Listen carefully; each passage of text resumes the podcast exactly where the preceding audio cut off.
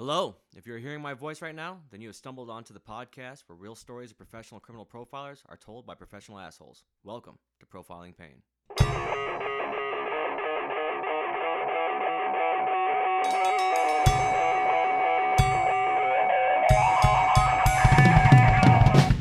How's it going, co-filers? No, it is not an illusion. Yes, there is a new episode. You do have something else to download, to stream, to listen to, all that jazz. There is more profiling, there is more pain, there is more everything. Sorry it has taken so long. I know We're we left sorry. you we left you high and dry in the winter and you guys were just cold without our warmth. But we have returned. We're back. Season two has started. We've got a big case we're going to cover, and as usual, it's going to go through the timeline. It's going to go. I mean, nothing about the format has changed except for we think we're a little bit better at our jobs. Fingers So- firmly crossed. Now, also on the last episode, when you guys listened to the finale where we covered the alphabet murders, uh, we had a guest on Rocio, Hello. and she has volunteered. I mean, she kind of showed up, so we didn't shun her away. She said she'd like to be on the show, and we I'm were like, "Yeah, that sounds good to us." Because Balance us otherwise, out out of the kindness Yeah. of her heart. because otherwise it's just two dudes going, "Hey, remember that one time that guy did that thing with that that thing?" And we're like, "Yeah, yeah." And so now we have a little bit more of a lighter touch and also a more professional perspective. As we mentioned on the last episode, God knows how long ago now. Um, she's actually gone to school for this stuff. She's actually done a little bit in child psychology, having to study and everything else like that. So as we, Certified insight, man. Right. So, so now there's a little bit more validity to the things that we say, and it's just not me and Fuego throwing shit out we've Googled. So, as usual, I'm your host, Chris Payne. Thank you guys for showing up. To my left is my co-host Got Jaime and Fuego here. and our newest addition. Hello, it is Rocio Onak. Thank you guys for having me. So, thank you A guys. Our numbers have continued to rise, even though we ourselves have been absent. So, once again, sorry. Things have been a little bit crazy. Uh, personal life stuff and social life stuff. It's just been all over the place. But you guys have not disappointed at all. We've picked up, God, I mean, over a thousand new subscribers and downloads. I mean, it's been going pretty, pretty good. I've been watching the numbers from a distance, kind of, you know, like I'll be there soon with a hand pressed against the glass. Don't you And, uh, forget about me. Yeah, don't you? So that's where we're at now. But uh, we're here. We're gonna cover uh, Ted Bundy. So we're gonna start off with a heavy hitter. We're, we're aiming for the stars with this one, and then uh, throughout this season, things are gonna change a little bit. We're gonna kind of change the uh, dynamic of what kind of cases we cover. So that should be interesting. And then to start the show, as usual, we're gonna do current events. And uh, the first one, so Corona's a thing. Yeah, apparently. Yeah, they have. Drink Uh, they, they're actually making seltzers now, so that's Right, yeah, yeah. There's actually, I don't know if you guys have heard this, but there was actually uh, a thing in the news about people have literally stopped drinking Corona. Yeah. Like, and I think it, at first it's like, huh, huh, the coronavirus, I'm not going to do that anymore. Like a dumb joke. And then it actually turned into something real. They've actually seen like hundreds of thousands of dollar profit loss Wow. in the last few weeks. Yeah, crazy, right?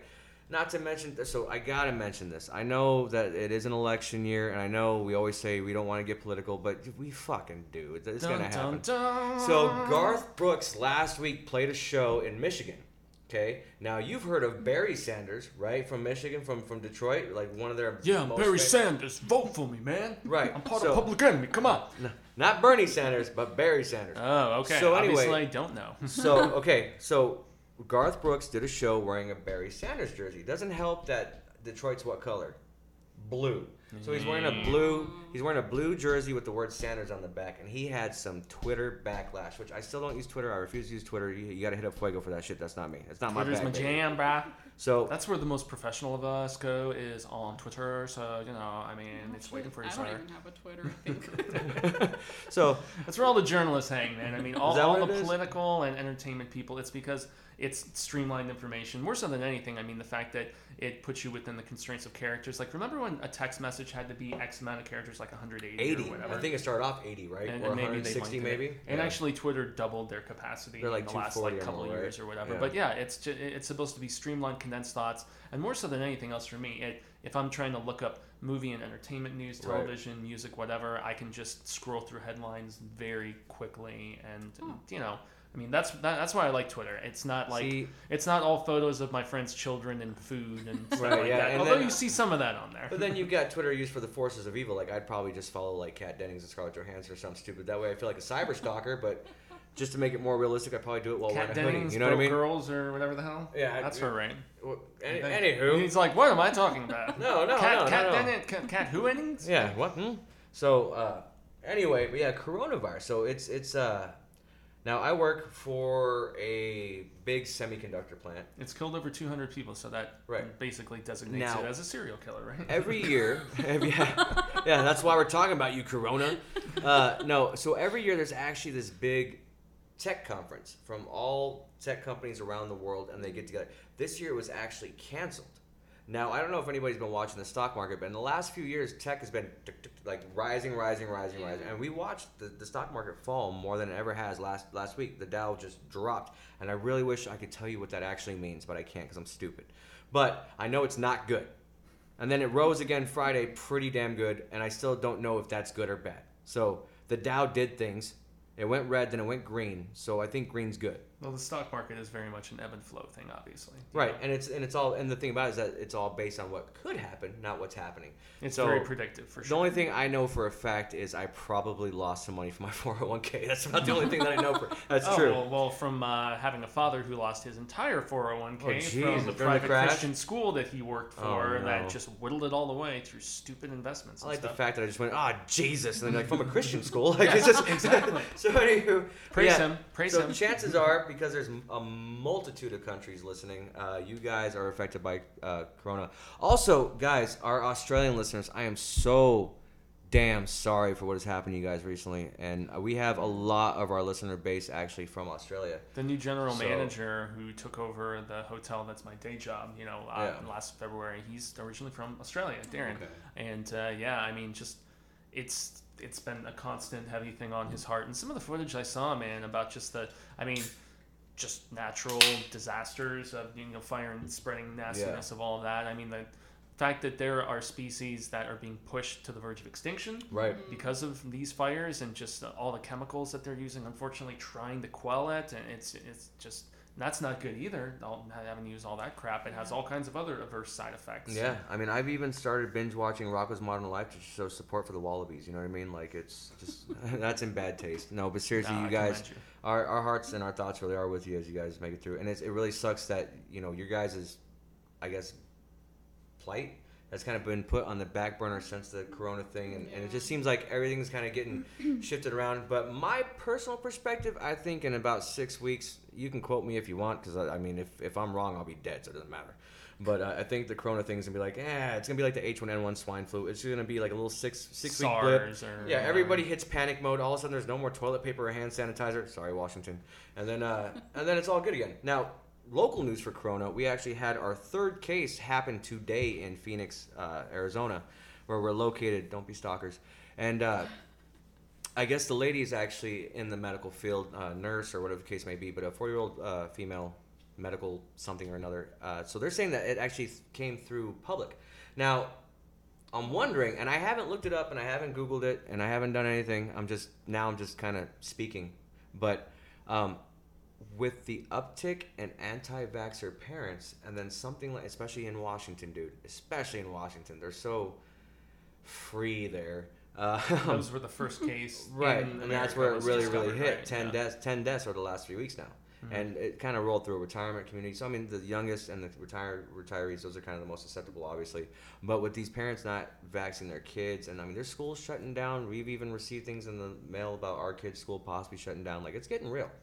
And oh dude they delayed the new james bond movie to november Right. i mean that shows how real this is Right. I mean, and it's it's taken over so much focus that I don't even know who the Democratic frontrunner is that's not going to win anyway. So I, I just don't know. I'm not Republican. I'm just saying it goes in cycles. Okay.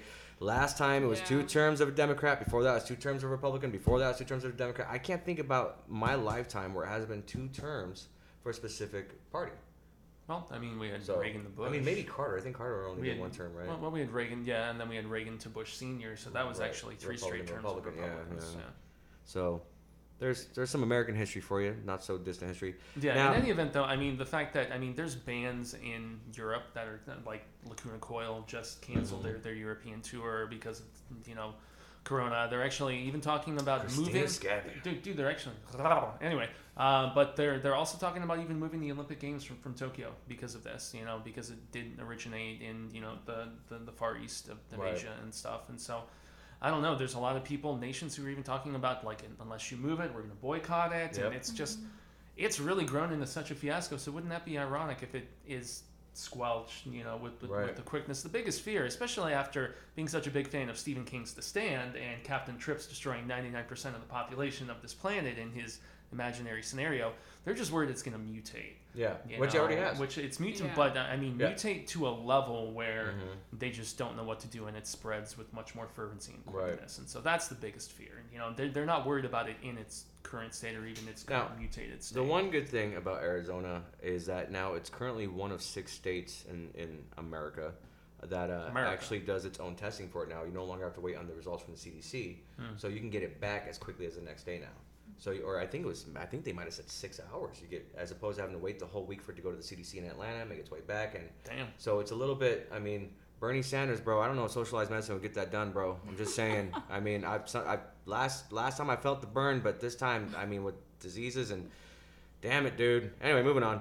Um, now, in more uh, U.S. news, this is the one that I was gonna hit you guys with. Uh, this is the one specifically. I'm, I'm, I'm aiming towards Rocio. You know how you, you guys know how we do.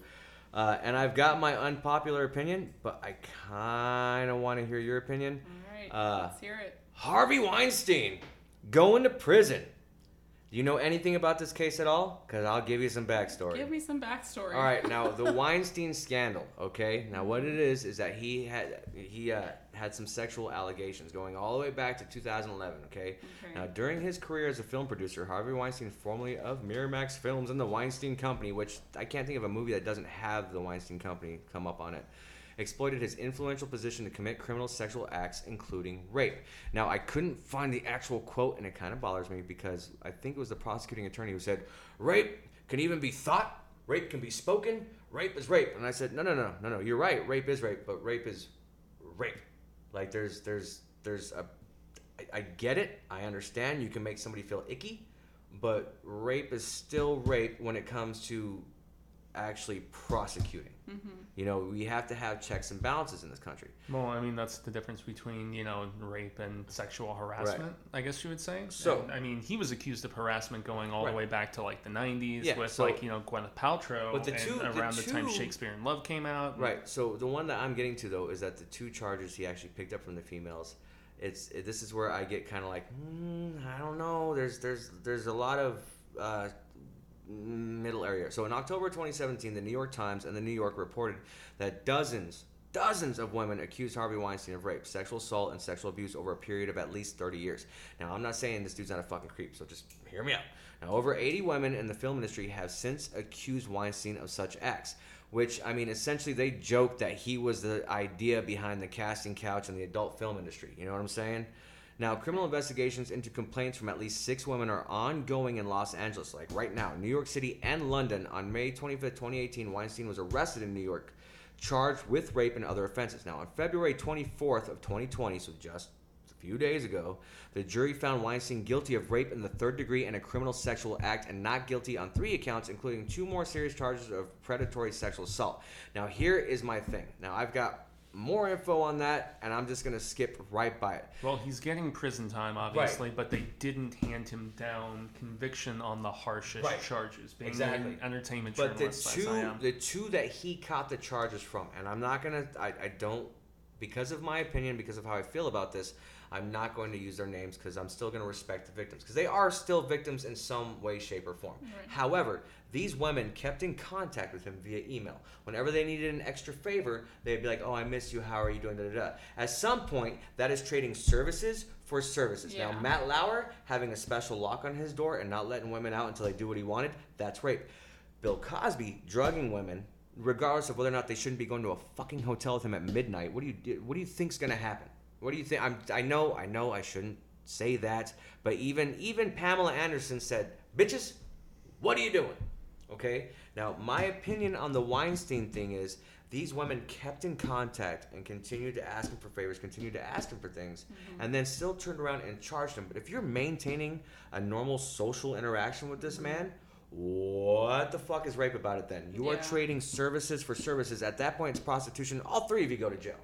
That's how I feel about that matter. Secondly, the fact that he picked up a conviction with no actual DNA proof, with no actual anything, and they still found a way to convict him based off of their testimony, just off of their testimony. So now anybody can tarnish anybody's record, and I feel like it's opening up a can of worms. I'm not saying that the male dominant world doesn't need to be checked. I'm just saying maybe, maybe still do it in a proper, you know, criminal court system fashion, not just through conjecture of somebody else. Like he made me feel this way. Well, nobody cares about your feelings. That's uh, you. You still pursued this, and the second opinion that is not popular is that maybe if every single person he actually tried this bullshit with stood up for themselves, walked away from it, and figured my talents are good enough to where I can get an acting job with another producer in another studio, this shit wouldn't have fucking happened in the first place. It's the person going into the situation and allowing it, allowing it to pursue the way that to continue the way that it did. Mm-hmm. And I know. And I'll never be a female, and I'll never. I, I understand these things. I am a straight white Well, male well, in America. you- you I won. be. I won the lottery. I realize that. You know what I mean? A straight white male in America. If I was a fucking cop, I'd have a license to kill. I'm just kidding. But I understand that there's certain things that I will never understand. I'll never feel that pressure. I'll never be under that. However, I think that if there's a little bit more solidar- solidarity along the, you know, just amongst the female actresses in that realm, and they all stood up together mm-hmm. and not waited however many years, and then Rose McGowan shaved her head and did a speech. I don't think that that's what it takes to get that to stop. I think having a little bit more self confidence, maybe, or pride, or not just understanding that, well, this is just the status quo. It's been going on since fucking Kennedy. You know I mean, mm-hmm. maybe if you just actually stood up together and didn't allow that to happen and check your weak friends and get everybody in order, it wouldn't happen. And then everybody would actually be based off of their talents. And it wouldn't just be, well, I slept with them first, so I got the role.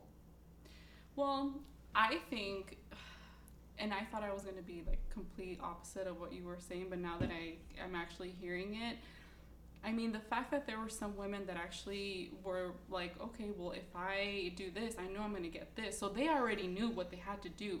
Is it considered rape at that point? No, you are basically being open to this. You are putting yourself in that situation. It's almost like once Pandora's box is open, you're like, okay, I got the desired result, so maybe it's okay, mm-hmm. and you become more okay with it, and so on and so forth, which I guess does make it a form of prostitution to a degree. Not a popular opinion, obviously. Right. But, um, But you know, then what about the other women who, you know, did go through that and are trying to, you know, get them behind bars or whatever? Right, no, and it's no, like yeah. now now their statements, it's like, well, are you telling the truth? Because we have these uh, individuals over here who basically took advantage of that per And- se and and it is a total abuse of his position in the oh, industry. Oh, yeah, it really is. I mean, he is he is by no mean by no means am I trying to malign what these women have gone through. No, you're not justifying. I mean, you're just like giving a, a, a different perspective about the dynamic, which, I mean, biggest thing for me is the fact that it's unfortunate that these have been the social norms for as long as Right. they have. Mm-hmm. I wasn't aware that season two of Profiling Pain was going to be profiling sexual predators in Hollywood,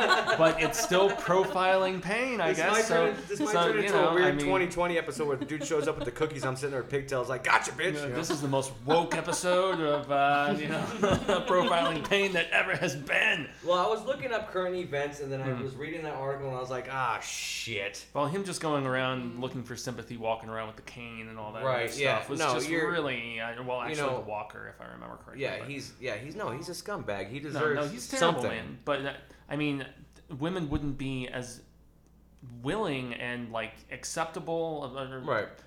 just more okay with compromising their own just you know awesomeness and to to a degree if I'm gonna just get really Right. new new century and new millennium and stuff about it. And and it's sad that that has been a thing. You know there's a horror movie called starry eyes and i'm a big fan of and it's about this woman who goes and is trying to you know get this part for this film. And she in turn realizes that it's even beyond sexual favors that she needs to give to get the role. It gets like demonic uh, cult crazy and stuff. And that's obviously like you know the worst case scenario Right, even right. beyond what anybody can imagine. But i mean it is a slippery slope, and those social norms, the fact that that has been the case for a long time, and it's not even just that. I mean, there's a lot of you know gay male sexual predators out there too. I mean, women of, of the same ilk. I mean, Oh, yeah, think yeah. about Kevin Spacey's and all, all kinds of. It's not it's not relegated to straight men Right. in, in Hollywood. So that's the thing. I mean, this covers all areas, all bases, and it's just something to keep in mind. But it is un- unfortunate that you know. And boo, boo, boo, boo the men that knew that this was going on and didn't defend the women coming in. Hmm. You know, that's another thing. Boo men. So there was, I was reading up, and I don't know when. I can't even tell you what movie set. All I know is the outline of the story. But Dustin Hoffman, okay, was on a, was on a was on a film set, and this is, I mean, way back when Dustin Hoffman, okay, and he was Yeah. kind of flirting with this girl on set, okay, and she was actually giving an interview. Uh, I think last year when this whole hashtag Me Too thing came out, and uh, and they were like, "So what happened?" She's like, "Well, you know, we were kind of flirting back and forth, and then he got like a little more into the flirting, hmm. and then what happened? Well, I asked him to stop, and then what happened? Well, he stopped. So why the fuck are we having this conversation Yeah. right now? So Dustin Hoffman did what he was supposed to do. Well, yeah. Well, then Dustin Hoffman's still America's sweetheart. There's no. Mm-hmm. He still played Hook. It's okay. It's okay. Yeah. But I, I just feel like maybe, maybe those two that were able to get the prosecution might not have been the best examples. Because I'm sure he did a lot of shady shit on the back end. And I'm sure if you follow his finances, I'm sure there's a lot of shady shit going on. I wouldn't, I wouldn't be surprised if a scumbag like this, and I, th- again, this is just me talking, so don't hold anything to it. But I wouldn't be surprised if maybe he knows some shit about like even a child sex ring, dude. You know what I mean? Because shit like that happens in Hollywood too. I feel Yeah. like because Corey Haim and Corey Feldman both had things to say, and it seems like they were silenced when they were trying to come out against a specific celebrity. Not gonna say their name because apparently people go down for that shit. It's almost like saying something about the Clintons. I didn't say that either. well, I So- still haven't watched Finding Neverland for the fact that I I was just, just, don't. gonna mention that. I don't need to know about this, man. You know, and uh, Right. art is art, and a person, horrible as they may be, I can still appreciate the usual suspects in Kevin Spacey's performance, Right. even though he's obviously a despicable Mhm. person who settles out of court when he tries to mess with underage boys. Bryan Singer, you know, I mean, director of that damn movie. They're almost in cahoots with each other Right. to some And then degree. uh, England, man, you guys, you guys had your own in uh, Jimmy Savile. Uh, that that case broke out a few years ago, and if you've never looked into the Jimmy Savile case, I've heard the name, but holy can't say no. no. This dude was like such a celebrity. He actually had keys to like the hospital, of, like terminally ill children, and would like show up and do things in the Oh, middle of the night. He was that kind of piece of shit. Oh, And it's man. it's dude, yeah, it's it's fucking. I mean, and it's been an ongoing thing, and it's around the world. Vegas is bad for. it. I guess a lot of Mormon kids will actually run away from Utah, then they end up in child sex rings in fucking Vegas, just trying to change it. It's bad. It's bad. So if nothing else, I appreciate the fact that the hashtag Me Too movement is bringing things of that nature to light. I just think that there is also some ramifications that might be had if you're able to do it just based off of an accusation. I just would like to see a little bit of proof and validity to the things that are going on and maybe carried about in a different way. But something does have to happen. So I'm not, like I said, I'm not maligning anything that they've gone through. I just think that the process might get a little askewed. Well, and, And I- also not every accusation is you know completely founded. I mean, Right. look at people who have had accusations who they either became nothing. Well, which- Danny Masterson. Who knows? Well, I mean, James Franco was another Yeah. one. You know, after he did, uh, you know, Disaster Artist, and even I'm, I'm not the big, uh, you know, like Screen Junkies fan or anything like that. But this guy, he was a big, like nerd sphere person online. Uh, yeah, he was he was having an affair. You know, the you know, the, and uh, yeah, it was a fan of his of his work and stuff, and she accused him of rape and harassment and all this other stuff, and then later on messages came out you know text messages all this other stuff. She was trying to hook up with him. He like you know nipped it in the butt and broke off the affair and she in turn accused him of harassment and rape and all this different stuff. Right. and then telephone calls came out and text messages came out and all this different stuff saying that okay andy's a piece of shit. He cheated on his wife but he didn't rape and harass this woman. This woman was completely willing. And Right. so now he's working again and stuff. I was never the biggest fan of him but he was demonized even Yeah. though all i mean he was still a piece of shit for cheating on his wife but he wasn't as horrible as Right. was being envisioned i mean these are very different levels Lesser of of a piece of crap sure, yeah. man you know Yeah. so yeah it's something to keep in mind And we also have to think about, I mean, every situation is going to be different. Every case is going to, you know, have its different background. But we also have to think about those victims who, yeah, they were, you know, raped or whatever, but they were probably threatened too. You know, Right. it's like if you move forward and you know try to report me for this, well, I'm gonna come back and I'm gonna find you and I'm gonna you know do this and this and that. True. That puts fear into the person. So it's like the cycle never ends. It's just gonna continue to happen and happen Right. because you're literally scared for your life. Right. I mean, there are uh, not just that, but there are a multitude of people in general who don't even realize that they're being raped. Like, how many cases of little boys getting molested by their female teachers came out in the last ten years? It's ridiculous. And Yeah, those teachers went around when I was South in high Park school. You know, I mean, it's crazy. But then you also have the cases of like, I mean, the one thing about the, I'm, I'm gonna keep saying the hashtag Me Too movement because that's what really paved the way for this, is that more people are actually speaking out about it and actually giving other women and I mean everybody in general courage to really say something. And that is that is the plus side. That I mean, because you can explain to your kids all day long if somebody touches you or somebody says something, you gotta tell me, you gotta tell somebody, you gotta tell an adult, da, da, da, you know what I mean? But seeing that it's actually becoming a social norm for people to stand up for themselves and say something, like I said, this Weinstein thing, that's that's a totally isolated event that I'm mm-hmm. complaining about. But when it came to Cosby, when it came to Lauer, when you know, what I mean, like I'm 100% yeah, fucking prison time. Fuck mm-hmm. these guys. And then all the other cases that have been swept under the rug over the years. I mean, rape kits that have gone untested. I'm not going to say any names like Sheriff Joe Arpaio, but there's just certain things that need to be done and done better. And I feel like in a male, I mean, no matter how you sway, it's still a very male-dominated world. I think a movement like hashtag Me Too will actually give women more of a voice and kind of cause men to step down a little bit and be like, all right, all right, all right, you're right, you're fucking right. But then when you start complaining about wanting tax-free tampons, I don't know. That's when it gets weird. so just pick your battles, choose your hill to die on. That's all I'm saying.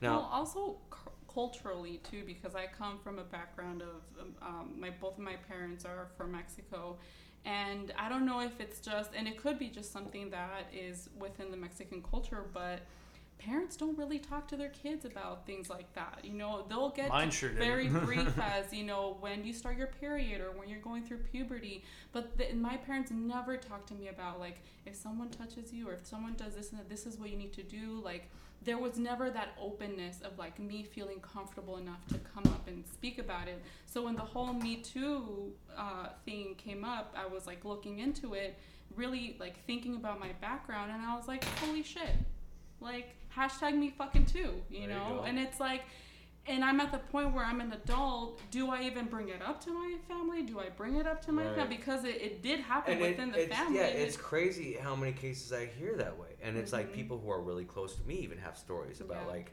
brothers, friends, or and you're like, what the Mhm. fuck? Why didn't you say? It?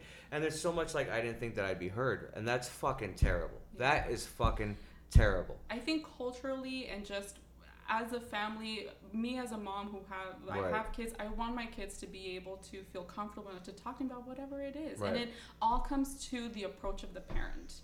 It all it just it stems back to that, and I really hope that if anyone who's listening who's going through that or went through that, at least if you can find someone that you can confide in to talk about it, because it is such a strong issue, especially for women, especially for children, just anyone in general too. Mhm. I mean, fuck, men can be raped too. So I mean, just every once in a while, just ask your buddy, anybody touch your butthole lately? Just make sure you're checking on your friends. check your friends' rear ends. That's all we're saying. if we can give you any advice, check your friends' rear ends. Now, I just have to echo very briefly as we segue, you know, the fact that I had, you know, very straight laced, you know, white Christian parents, you know, and yet they didn't even talk about the birds and the bees with me, you know, Oh, wow. nothing like Mhm. I, I had no sex ed, you know, in grade school, high school, any of that. It was like sex itself, even like, you know, getting a boner for God's sake or whatever, going through puberty, you know, that was all so taboo that I, my parents never talked to me once in my entire life about that you know, sex, anything, you know, maturing, whatever. So if they're not even going to talk about that, they're not going to even uh, like go near Right. something like sexual abuse because if regular sex is such a taboo topic, they're not even going to touch with a 50 foot pole Right. sexual abuse of any sort and stuff. And there was something, you know, with some of the Greek relatives in my family that, you know, happened. And it was where like an older person, you know, with a younger person in the family, you know, it was an older Right. boy with a younger boy, and it was, you know, it's Yeah. it is messed up, man. You And know, like people visiting and stuff happens, and it wasn't found out till way later. It was so messed up, and like, just this the repressed wackiness that you hear from people so much later. It's insane to me, and it obviously puts people that you thought respectable in a completely different light. Yeah. Right. You know, people that that whole side of my family is you know dead from my yaya, and we don't even see them anymore. They're all in California, various other areas of the country. But when when I heard about that when I was getting a little bit older, I was just like blown away. Mm-hmm. You know, not mentioning names or like Especially with your family anything, being tied so closely to the to the church and how Mhm. how invested you. I mean, Those Greek Orthodox man, goddamn Right. sickos. And I'm not just just that, but I mean, your father and your brothers, like your one brother Yeah. even works at a Christian university. Oh yeah, I you mean, know? I mean, with Yeah. extended family, obviously, but Mhm. nonetheless, I mean, just hearing about this from my father's side of the family, it was like, it's crazy. So, So, in more localized news, uh, in Phoenix, actually, Phoenix, Arizona, the city council approved civilian oversight on the Phoenix police that combines a new city agency and a community review board that will have the power to investigate complaints against police, recommend policy changes directly to the police chief, and set up community outreach. Not sure if you guys understand what that means. What that means now is that John Q. Public can now tell the officers that defend said John Q. Public how to do their fucking job. so we're profiling our police officers. We now hold our officers accountable for the stupid shit that our own public do. So now it's like, okay, so how did you do your job? I mean, and what actually brought that to light is the fact that in Arizona, um, so we have our representative, uh, a proposal from our council member Carlos Garcia. Okay, so it was a five to four vote that actually had our, our, our council agree to this. Uh, so, an Office of Accountability and Transparency comprised of city staff and a community review board that will recommend changes to agency and conduct community forums. Now, when they did that, the audience lost their mind. People that were actually there to see the vote lost their mind. They were all super excited for it, and I'm not 100% on board with this. So, what it really boils down to is that in the last couple years, we've had, I believe it was 48 total um, police involved shootings. Mm-hmm. okay? Which i guess is a pretty high number for arizona. I mean it's, it has been on an uptick i will say that. Yeah.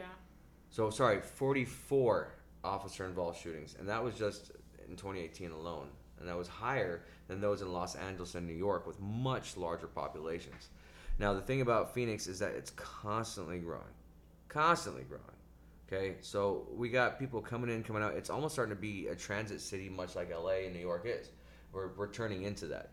Businesses are popping up right and left. Larger companies are coming in. We're getting i mean there's going to be an entire tech city built in avondale soon Heard about from that. microsoft. Like Yeah. bill gates is building an entire we're getting a lot of different things and a lot of people are coming here. And when you get such a diverse community more people and more shitheads are going to lose their minds. And you have to remember that police officers are just normal shitheads like the rest of us that take on a higher responsibility but they go through so much training. They go through so much i mean psychology. Anytime they pull their weapon they get on a shrink's couch and have to explain what they went through and how they felt during that.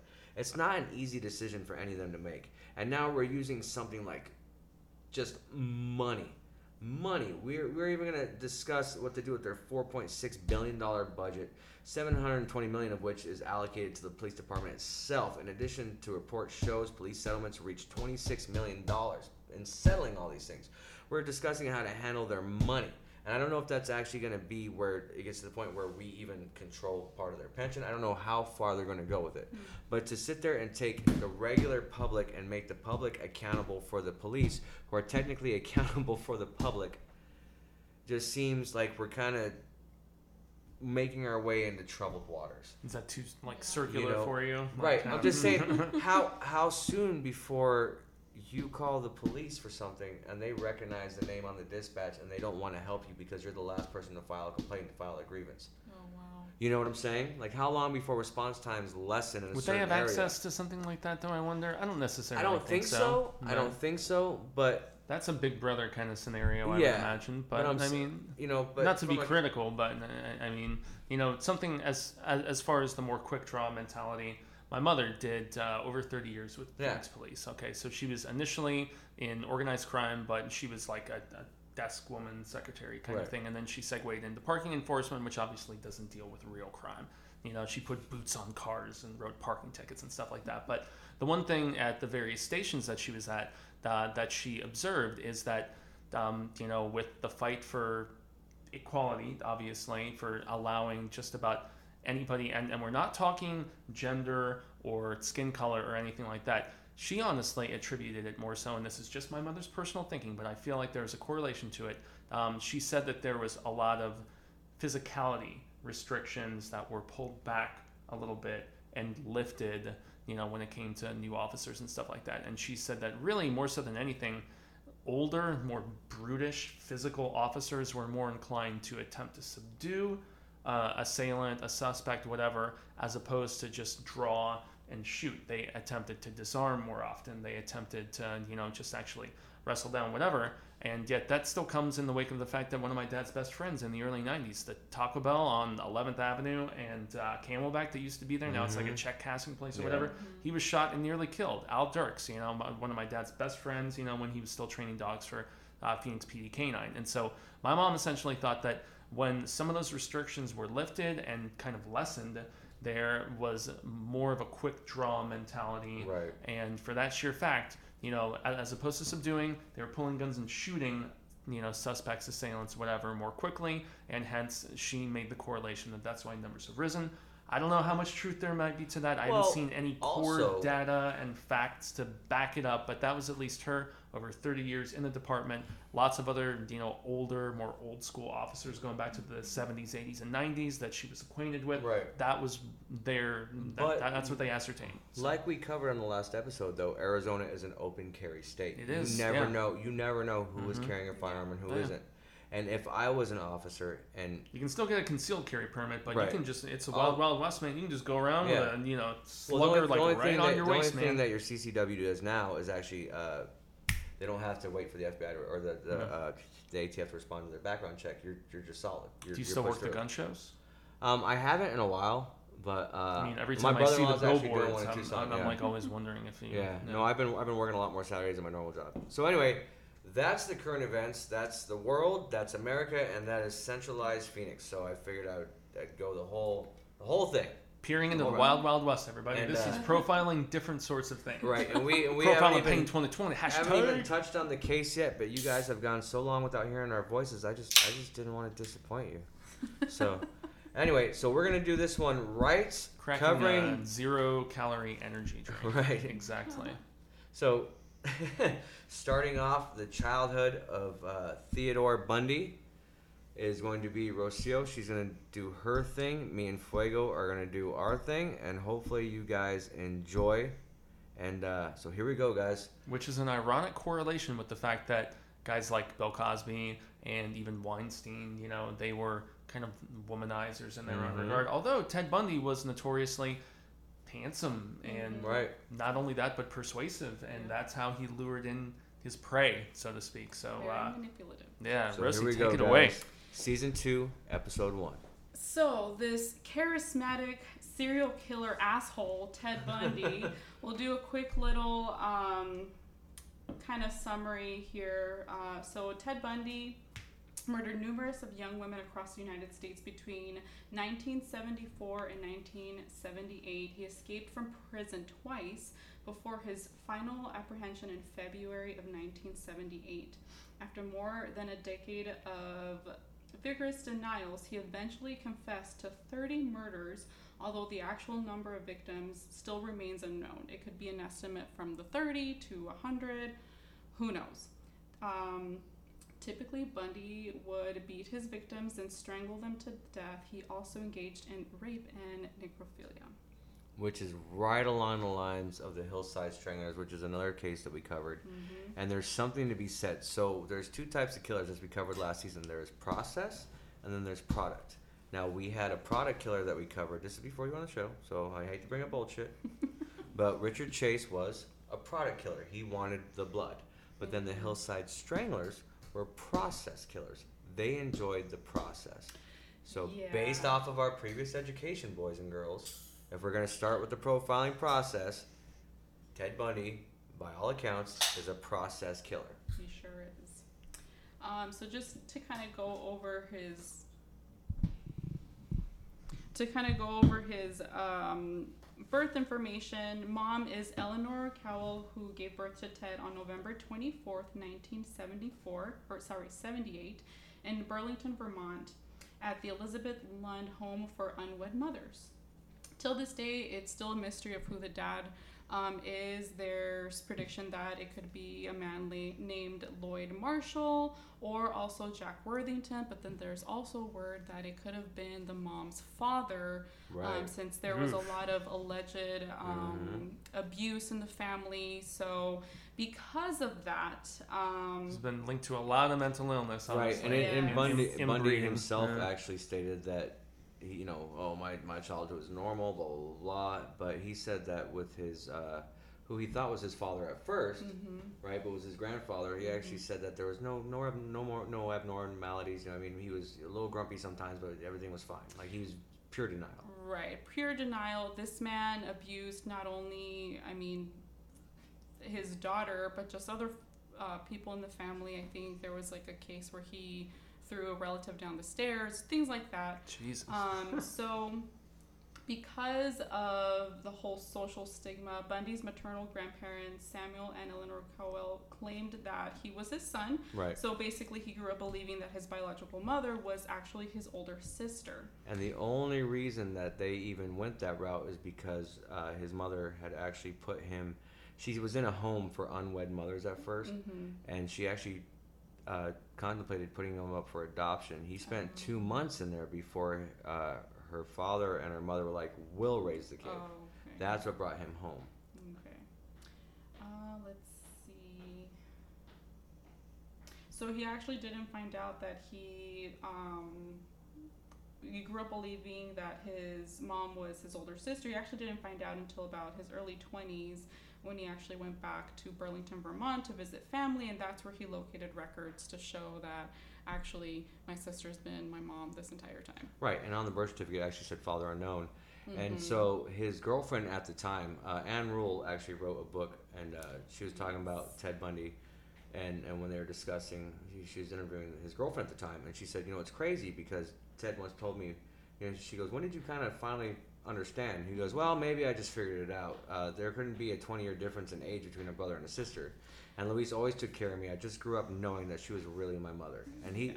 But there's other speculation that says he didn't figure it out till college, which created the anger. He, Yep. he or he figured it out too early, which created the anger. Mhm. And there was a lot of there's I mean, and unfortunately, even if you listen to Ted Bundy tapes, there's absolutely no straight answer ever, which we were discussing prior to recording. Yes. That it's so hard to fact check because it's so sporadic. So many different Mhm. authors, so many different everything. Yes. So Uh, so when Ted was around five years old, Eleanor um, and Ted moved to Washington, where uh, she met Johnny Bundy, and they later later married. Uh, Ted's mother and stepfather ended up having four other children, uh, but they seemed to neglect Bundy pretty much, and he was kind of like the babysitter of the kids, kind of watching over them. Um, there's like statements showing that um, the stepfather tried to engage with him and like take him out, you know, fishing and just hanging out with him. But it was just the complete opposite when you know interviewers would ask Ted about his relationship with his stepfather and just Right. saying that you know he was neglected the entire time and didn't feel like he was part of the family. and that he actually ended up getting the last name Bundy from him when he Yep. chose to adopt him. And so right when right when they moved, um, he started showing signs of bad behavior. Which, depending Mm-hmm. on which source you go to, they'll tell you yes, tell you no.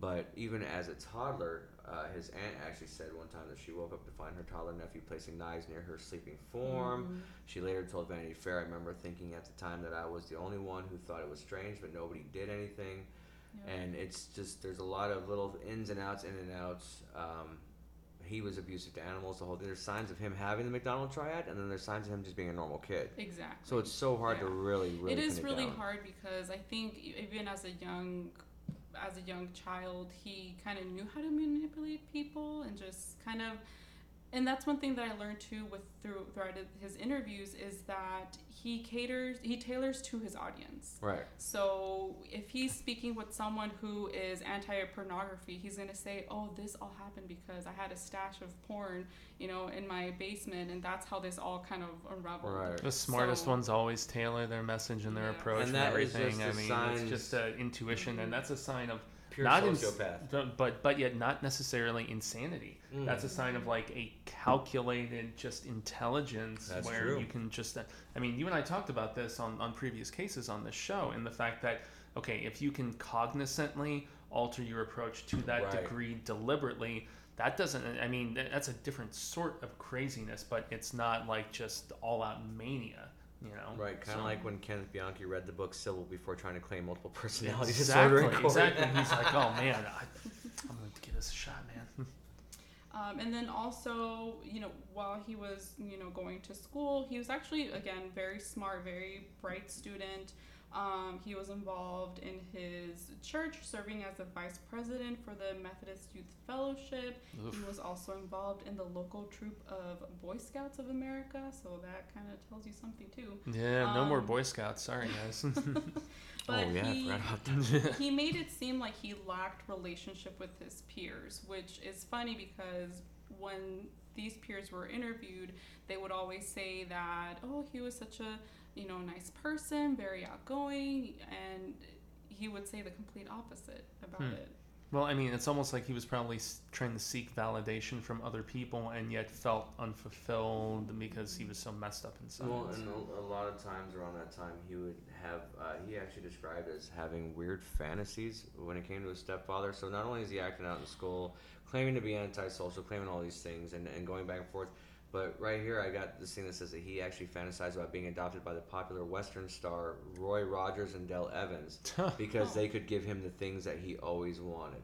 Like Mm. so that's kind of where he bases it. So already as a child, you're kind of seeing signs of him living more in a fantasy world and kind of manipulating his world around him to suit him, even if it is only you know validation to him. Mm-hmm. Well, and those can be baby steps and initial indications, though. Is like if you're living in a fantasy world, you're probably not going to envision actual consequences of the horrible wrongdoing that you may Right. eventually perpetuate because it's all fantasy, it's all imaginary. Well, I'm, I'm yeah, living in this world that's not grounded within reality. Right, much So- like Albert Fish. I mean BTK. All these different you know the Golden State Killer. All these Yeah, people. this isn't real. It starts off fantasy, Yeah. and then it ends up turning into little allowances you give yourself, and Yeah. then it becomes an addiction. And then there's the escalation, and then there's they call the berserker mode where they do most of their killings in one shot. Which Ted Bundy has a hell of a fucking berserker mode later, Hmm. and it, it's all about the little allowances that they give themselves, and it starts at a young age. The thing that I'm I don't mean to cut you off for too No, long. you're fine. But the thing that I never found in any of Ted Bundy's profiles is I never found anything saying anything about any head trauma as a child. He didn't actually. That's that's what threw me for a loop because Mhm. every other case I've covered, there's been some form of head trauma, Hmm. and he had none reported, no hospital visits, nothing. So, so maybe it was the inbreeding then people theorized about. I mean, I Potentially. don't know. I Genetic, don't- genetics can definitely be a Yeah, factor totally. because um, I read somewhere that um, they talked about nurture versus nature versus Nature, which we've had this conversation. Oh, count, Mhm. countless and times. Yeah. there's this. They did an autopsy of Ted's brain and discovered that, of course, there's no sign of trauma. However, later research showed that there was an MAOA gene, which I don't remember what that actually stands for, uh, concluded that he might have been a victim. And basically, what it is, is that the thing that Ted experienced growing up, along with the gene deficiency, could have been a sign that, you know, will cause his murderous tendencies. Huh. So, So bad blood. bad blood. Like yeah, so, so back blood. to the Wow. genetic, like you were talking Exactly. about. Yeah, Wow. okay. Well, I mean, hell, perhaps that's the most, I mean, likely. Damn it. Yeah. I mean, yeah, in, indicator, you know, something you could track back, whatever the hell it may be. But, uh, yeah. Yeah, so growing up, he, um, as a teenager, got into shoplifting, um, becoming basically an amateur criminal. Minor allowances. yeah. Um, he showed an unusual interest in knives, like how you were talking Mhm. about the whole knives with the family member, and he placed them strategically so that if the person were to move, obviously they'd be injured, and he just would laugh and smile the entire He time. He was just ahead of his time, and he couldn't buy swords, so he used the knives to give Mhm. them the crown, the Game of Thrones fucking throne. Okay, that's all that was. You guys are just looking past his artistic childhood. Also, there is a, a knife thrown in Knives Out, which is a terrific movie. I, I recommend everybody watch Rian Johnson's Knives Out if you want to profile a potential killer and find out who did it. So in 1971, he took a work study job at Seattle Suicide Hotline Crisis Center, where Oh he my worked lord, the irony. close with former Seattle police officer and future crime writer Ann Rule, which you mentioned Right. previously. So Ann went about writing about um, Ted's biography, and she stated in her book that Ted always seemed very sympathetic during those phone conversations and just trying to really be that caring individual to not get this person to obviously commit suicide but you kind of like wonder like i wonder if like in the back of his head he actually was like trying to push him to actually do it you know and it just i thought that was pretty interesting and um playing to your audience, like you guys were saying. Mhm. But I mean, maybe you just slip in a little thing. I mean, Yeah. with the utmost intelligence that Mhm. might push them closer to the edge Well- without them necessarily realizing it. And Not just being that, but cognizant no, it? no. I mean, the superior superiority complex that he obviously had. yeah, Maybe if it's you're one going of- to maybe it's one of advise those other things people, where he's like, you "You have know a what? superiority complex. I saved so many fucking lives today. Don't even you don't even know. You don't even know. All right. Yeah. I said I, I this man was about to jump, and I talked him out of it. That's how powerful I am in persuasion. mhm, Like I convince people to keep their lives. That I'll Yeah. probably take later, but neither here nor there. Well, and that's the difference between people who pursue that sort of stuff, you know, with a sense of compassion versus a sense of perhaps arrogance, I Mhm. guess. You know, I mean, they're like, my insight is so in- indelible and incomparable that I should Well- be the one trying to advise as opposed to, you know, anybody else. And, you know, I don't know. I mean, you know, experience and, you know, training and all these other things factor in, obviously, as they should. But none, Right. none- nonetheless, it's not, I mean. it's not unlike people now. What what the hell is that called? When it's called something, and I cannot remember what it's called. When like something bad's happening in the world, and then you get on like your Twitter muscles, you get on your Facebook muscles, and you're like, hey, that's a bad thing. I feel better having said it. You know what I mean? It's called it's called something. Fuck, what is it called? well everyone does it I think. Right, but it's so, like, hey, yeah. You know what's going on right now in in England? That's bad, and I don't support it. But I will put a French flag over my face on my Facebook. Welcome, France. You know what I mean? Like it's. Yeah. I can't remember what the hell that's called. I can't recall either, but I'm I- I'm just remembering everybody altering their profile I do this every various- episode. Every yeah, yeah, episode, I'm like, things. That's a thing.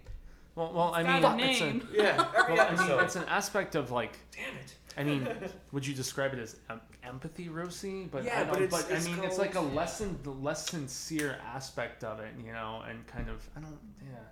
It's called being dumb. All right, go ahead. No, no, no. There's a specific phrase that you're searching for here. Right. I'm, I'm, I'm well aware, but it's eluding all of us regrettably. So. Well, and, and back to what he was, what um, Chris was saying with um, the whole social media. It's like it's it's almost like a, a waterfall effect where you see one person doing it, they're getting all this attention about it, and then they go on and they you know repost or they have their own little thing that they um, are gonna say about it. So, but yeah. Well, and you'll feel left out if Yeah, you don't jump yeah. on the compassion train, you know, because then people could potentially ridicule you for being Mhm. incompassionate or insensitive or whatever, you know. Even if maybe you don't really care, you feel the societal pressure to at least, you know, save face and show that you Or- care, you know.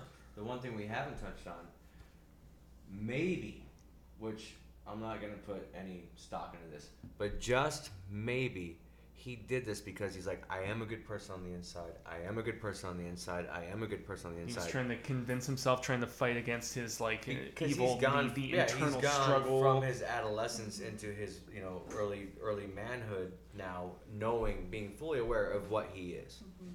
Which he completely comes into later. Well, he's stupid, fucking smart. He Right. had two girlfriends between this whole trial situation, and you think one they would kind of catch up on some of these things, which one did, Right. and did um, report him three times, three fucking times. Which we will cover in the police episode of this. But back to that, um, he he never wanted to, you know, kill his girl his two girlfriends that he had at the time. Why? Right. Because you know, if if they died, then they knew, oh well, this person was dating her. Right. Where's this guy? So he knew that it was gonna kind of come back to him, and he was gonna be caught. So that's why he basically went on this killing spree of people that he never knew, people he's never met, just random people. Most of them were at nighttime, except for maybe like two or a couple. I don't know. Right. But it was just, I mean, this guy's stupid smart. Yeah. He, he knew what he was doing, and he had a plan all along, and he knew how to do it. Moving on. So Bundy graduated from the University of Washington with a degree in psychology. Shocker. In 1972, he was later accepted into law school in Utah, but never got to finish his degree. Uh, while studying in Washington, Bundy fell in love with a wealthy, pretty woman from California. She had everything he ever wanted in life, just as we talked about earlier money, class, influence. and a really, really long neck because Bundy had big hands. And he he says that he said that he never had a type, but I think he obviously does. This girl was had long dark hair, parted her hair in the middle, and if you look at some of these other victims, they looked pretty identical. Whether Right. but he always said that that was that was nothing.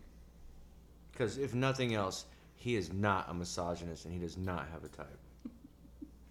Uh, Ted later later on met uh, Elizabeth Kloepfer, and they started dating and living together. They constantly talked about marriage. While on a business trip to California in the summer of 1973, Bundy came into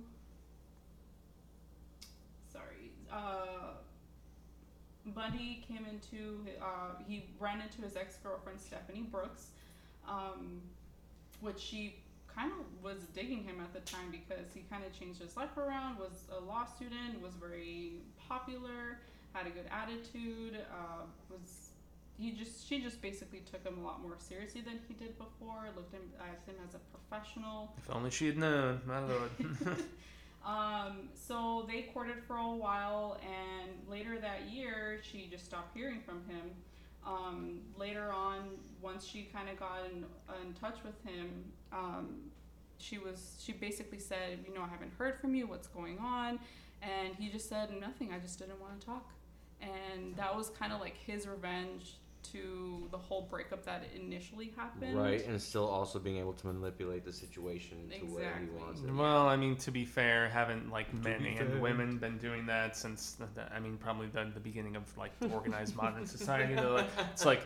You, you dumped me, but look how much better I'm doing now, girl. Right. Don't you want this? You know, so on and so forth. Six it's not, months, I new mean, year, new me, very- motherfucker. Yeah, it's it's a very passive aggressive mentality. But if, if you have ever felt shown, and this is me in no way condoning, this is him obviously playing head games and him, you know, inflicting psychological warfare. And back then, it's like, yeah, I mean, you had to either send somebody a letter or somehow catch them on the phone. It's not like you're instant messaging or, or whatever. Mm-hmm. So I mean, just the delays within communication would obviously make people probably fester more and just be that that much uh, more conflicted and upset and everything about being shunned and you know Well, and being given in- the cold shoulder. For So Ted Bundy specifically, to tie into about there's also more plausible deniability too. Right.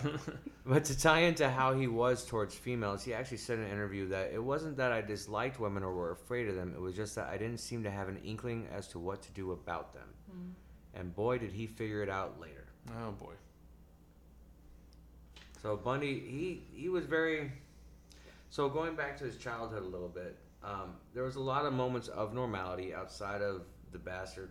I mean, the whole thing that he went through. Yeah. and the feeling of illegitimacy and the stepfather and else like that. He actually had a f- few really good friends. He actually took jobs like delivering newspapers, kind of like he was Beaver Cleaver when he was younger. He really tried to give off that vibe, so much so that he even, uh, for being a future killer, he even saved the life of a friend's niece when she was at risk of drowning.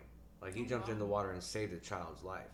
You know, he might have had violent tendencies and began breaking a lot of deals like that, but at the same time, they got blamed on him just having social awkwardness. Now, when he was in the Boy Scouts, he was actually in like the Methodist Church Youth of America. Like he did a lot of really, really notable things as a child, but it seems like nothing ever, ever just pleased him.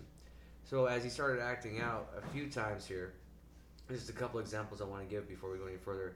He used to do this thing that he called uh, tiger traps. Did you read up on any of those? I didn't know. So he actually ended up having a couple girls fall into a hole that he had built that he called his tiger traps, and one of them hurt their leg really bad.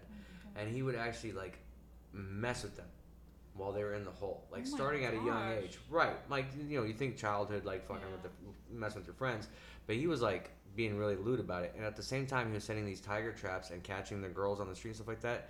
He actually started reading detective fiction stories, specifically ones filled with gore and rape and things of that mm. nature. Yeah, you so can he see an get escalation ideas in for young what he childhood. wanted to, Yes. you know, attempt and such. Wow. Okay. Right. So Great. he- yeah. Terrific. So there was little bits of escalation here and stopping. And when he was younger, he also did have a few run-ins with the police because he was a peeping tom. He actually got caught a few times as a child peeking in through neighbors' windows and things like that. So Yeah. it started at a young age. He was just able to cover it well as he started getting Yeah. older. Yeah. Well, when it starts at a young age, though, those desires tend to Mhm. fester and slowly Like grow. Like I said, and then it boils down to those allowances that you give yourself and the Hmm. fantasies that follow through and how much you let yourself run wild with it. And this motherfucker got wild. Dang.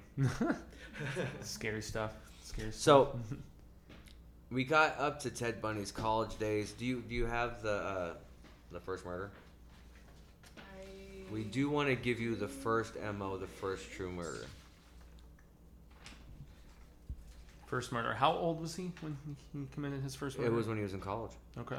Now, here's the other And thing. so though. and so this was uh, was he still in the Seattle area or was he where was he exactly? Do mean know was he somewhere along the west coast? With or- the hitchhiker. West coast? yeah, which one? When he went to. Uh,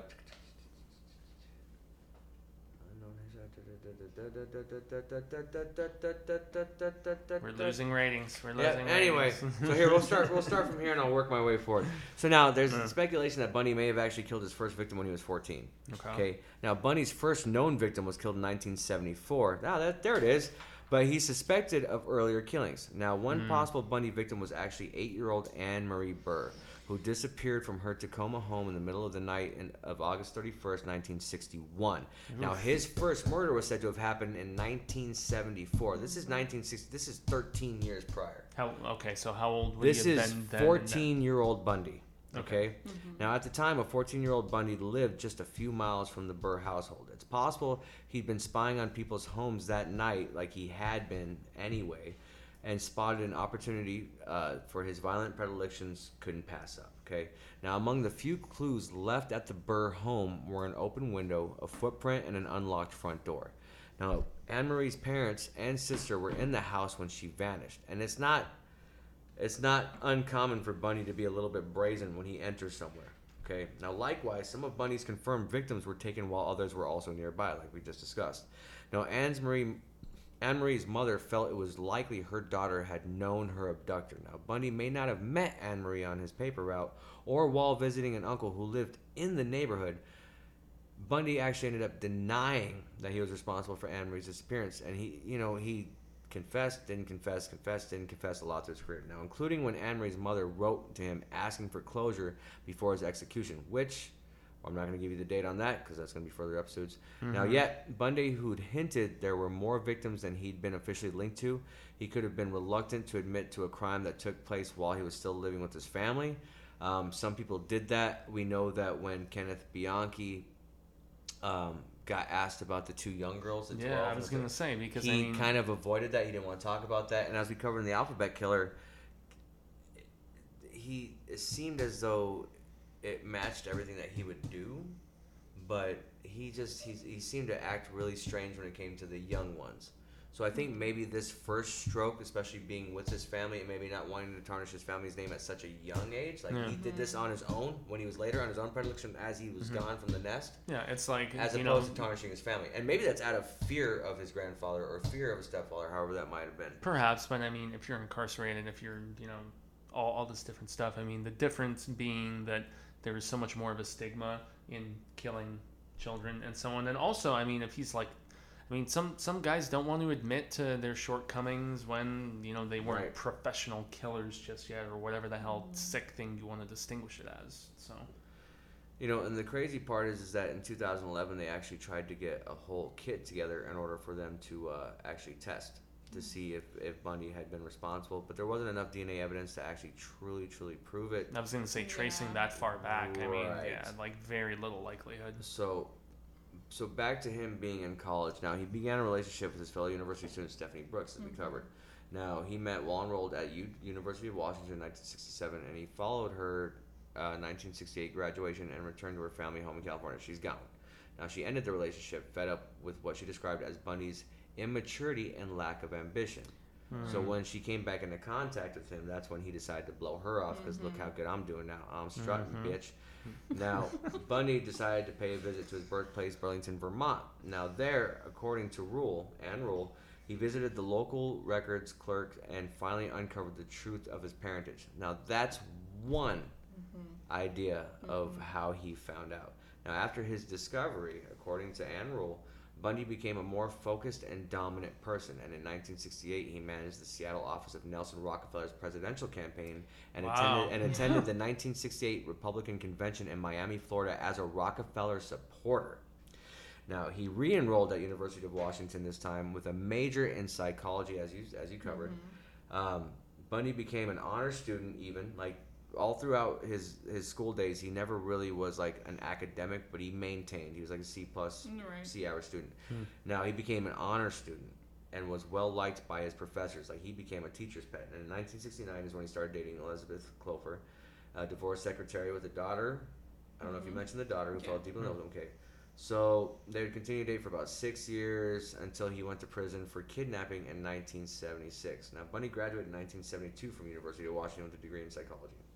Now, Very soon- interesting going for the damaged one, though. You know, Right. I mean, the, you know, failed marriage, child, all this different stuff. I mean, that's a very, I mean, in his case, maybe psychological, like a very decisive and deliberate sort of sort of move to make. No. he had obviously an addiction to some form of power or being by powerful people because right after he graduated he actually went to work for state republican the state republican party again which included a close relationship with governor daniel j evans at the time mm-hmm.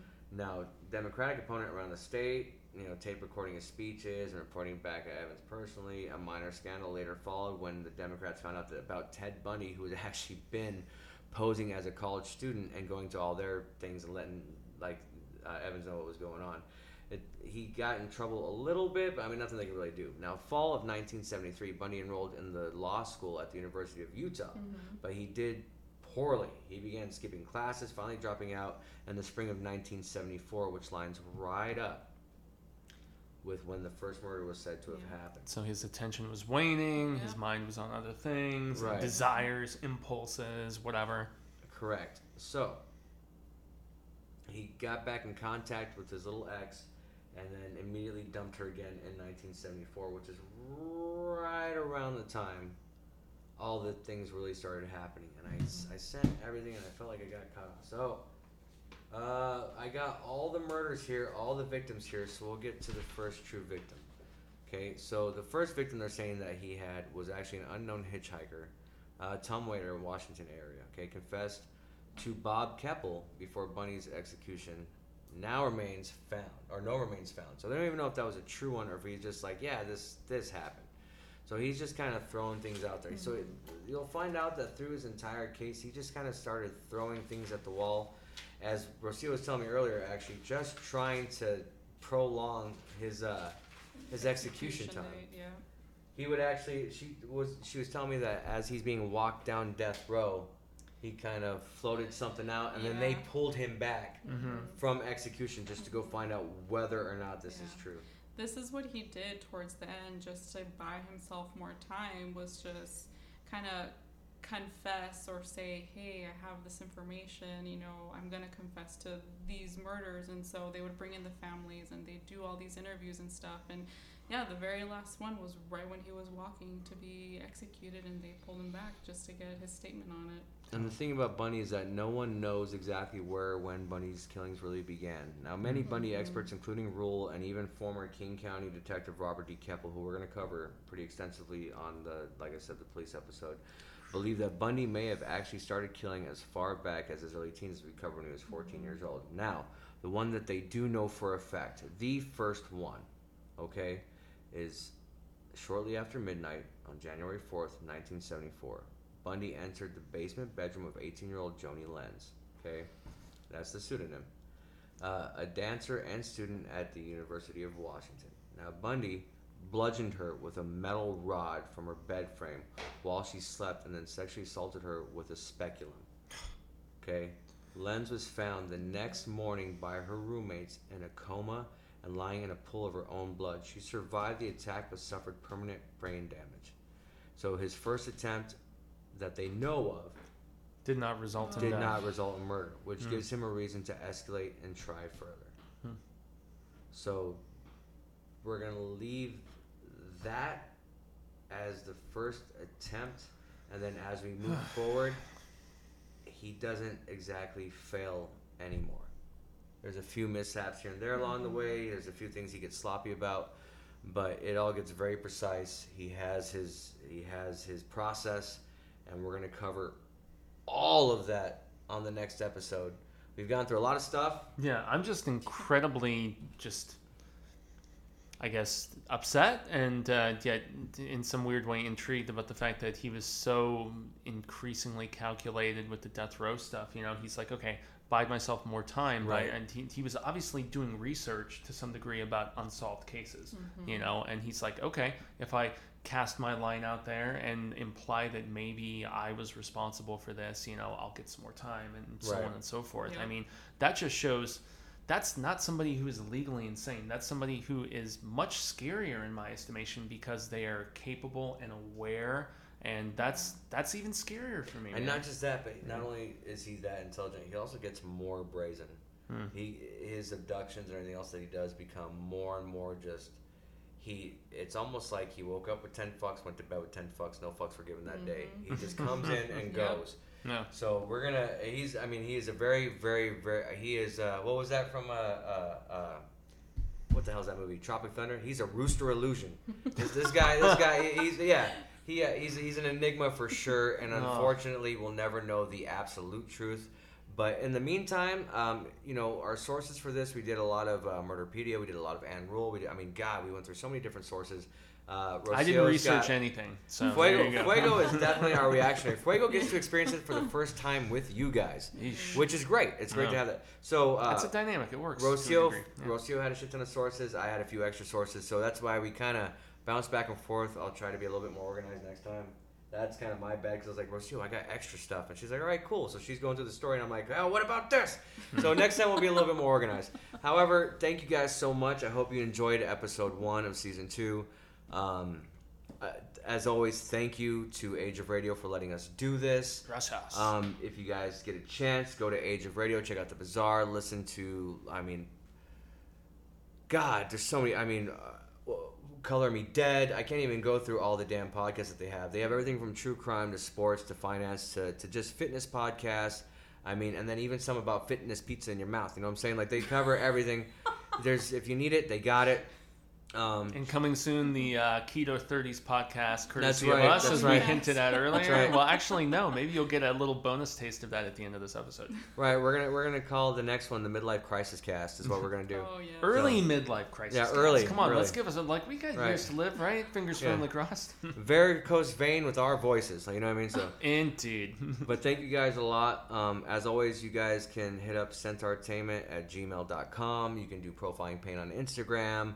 We do have the Profiling Pain podcast on Facebook. I mean, it's all those titles. Just add the uh, the necessary ending to it. And then uh, I've always, it'll all be in the show notes. So we always do the links. You can find Fuego at Jaime Fuego, spelled like Jamie, but pronounced like Jaime. So J A I M E E N F U E G O. And uh, yeah, it sounds like Bingo is his name. Oh, no, it's Jaime Fuego. and uh, you can find me on all social media sectors the Twitter.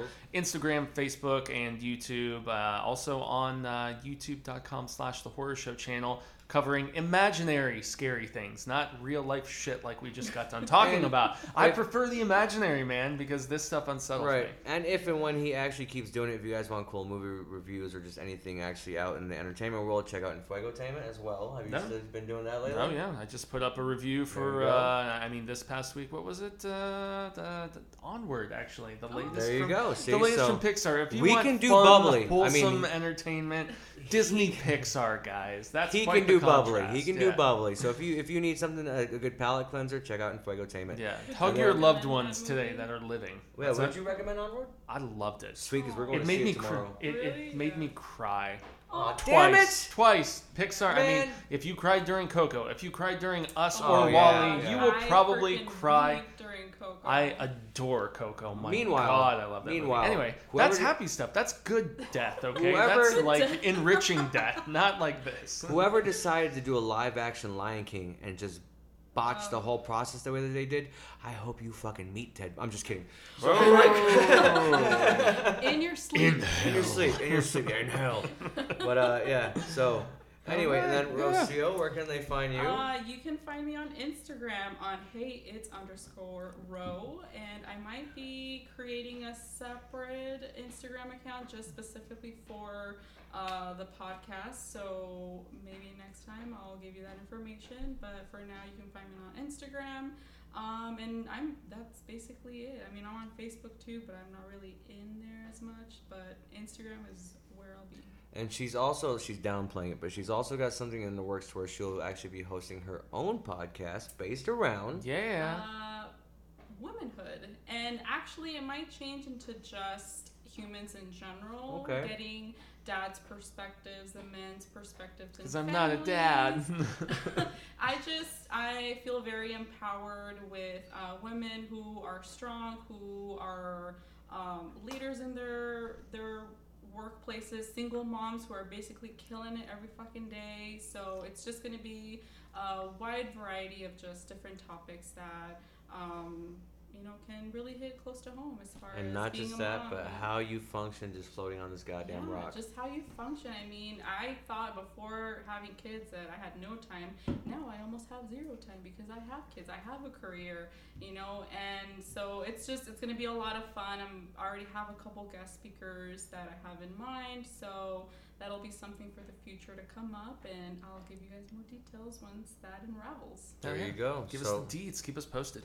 So yeah, as soon as she gets that going, obviously we'll be showing away for that as much as possible.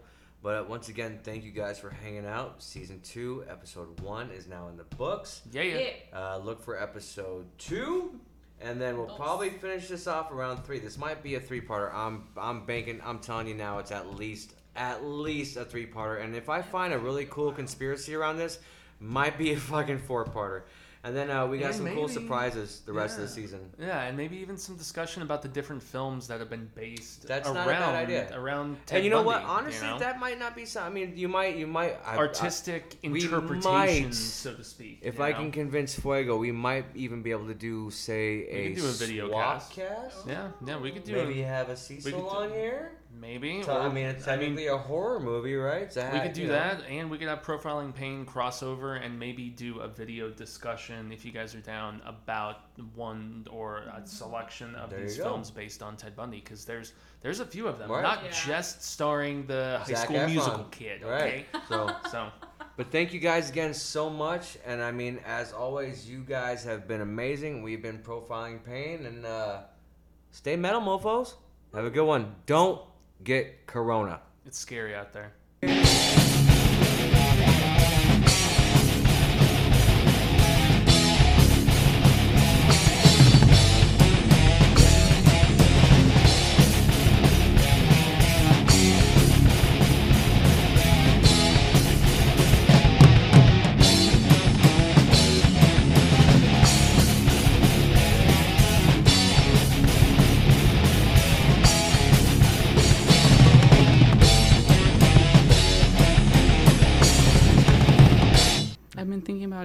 Keto.